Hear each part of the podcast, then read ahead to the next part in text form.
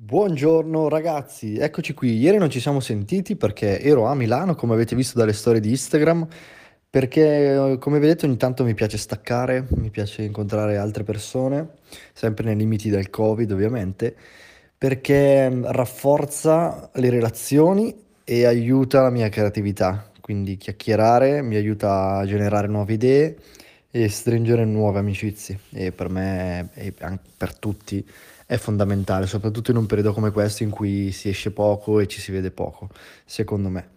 Quindi è una cosa che farò spesso, cercherò di farlo almeno una volta al mese se possibile. E, e nulla, quindi ieri non ci siamo sentiti, ma oggi siamo qui con Ogilvy a parlare di come gestire un'agenzia pubblicitaria. Spoiler alert, eh, io non gestisco un'agenzia pubblicitaria, quindi questa è l'esperienza di Ogilvy, non è la mia esperienza. Quando e se mai avrò un'agenzia, perché non è detto che io voglia farlo, ora come ora non saprei, sono sincero, eh, ora come ora non la gestisco, quindi questi sono i consigli che dà Ogilvy 40 anni fa. Però ci sono tanti spunti interessanti, quindi non perdiamoci in chiacchiere e iniziamo velocemente. La prima cosa che dice è, per gestire un'agenzia devi creare divertimento.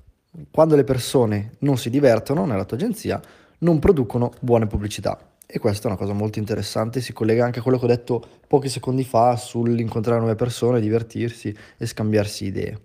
Poi c'è una, un una sezione legata al, um, alle assunzioni. Dice che il successo del gestire una, una, un'agenzia dipende dalla tua abilità di eh, dire, assumere, perché nel frattempo sto, sto, traducendo tutto quello che c'è scritto anche, eh, assumere donne e uomini di eccezionale talento, di allenarle, farle crescere e tirare fuori il massimo di quello che è il, il loro talento. E dopo dice per capire quali sono queste persone, dice che danno segno di evidenza di eccezionale curiosità su, di ogni materia, eh, hanno un, um, un senso dell'umorismo superiore alla media e hanno un interesse sfrenato nell'arte della pubblicità. È un po' quello che ci dicevamo anche qualche giorno fa sulle sei caratteristiche di, una, di un advertiser di successo. Poi dice anche chi non assumere, quindi non assumere i tuoi amici. Lui ha fatto questo errore eh, tre volte e ha licenziato tutti e tre questi suoi amici e tra l'altro poi non sono neanche più suoi amici, quindi eh, si rischiano sempre di rovinare poi i rapporti interpersonali quando si mischia vita privata e lavorativa. Non assumere i figli dei tuoi clienti e non assumere nemmeno i, figli, i tuoi figli o quelli dei tuoi partner. E quindi dopo dice pensaci anche due volte prima di eh, assumere persone perché sono quelle che faranno la differenza nella tua agenzia, ma questo anche in qualsiasi attività imprenditoriale. Poi un capitolo, sulla, un paragrafo sulla disciplina, quindi il lavoro duro non ha mai ucciso nessuno, le persone muoiono per malattia o per noia. Quindi si ricollega al discorso di creare divertimento e intrattenimento, interesse nella propria agenzia e non una cosa noiosa in cui una persona si sveglia la mattina e trova odioso venirci a lavorare. Poi paragrafo sulla leadership e dice che non ci sono correlazioni tra leadership e voti accademici.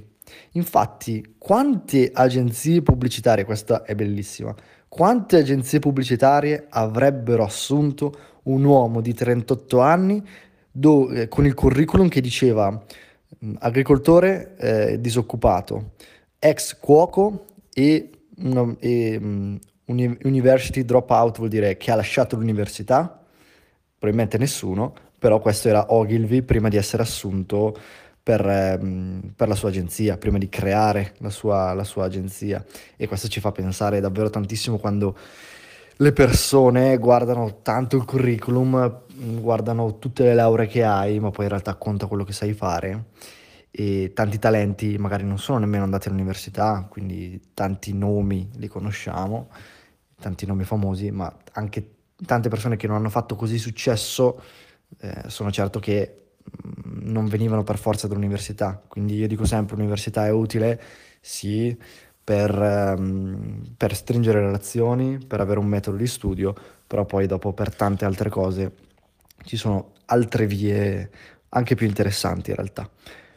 Quindi concludiamo eh, dicendo, traducendo l'ultima frase che ci dice Ogilvy, l'ultima frase che ho sottolineato e che ho trovato interessante di questo capitolo, e dice che, sempre sulla leadership, dice che io non credo che la, la paura sia uno strumento usato dai buoni leaders.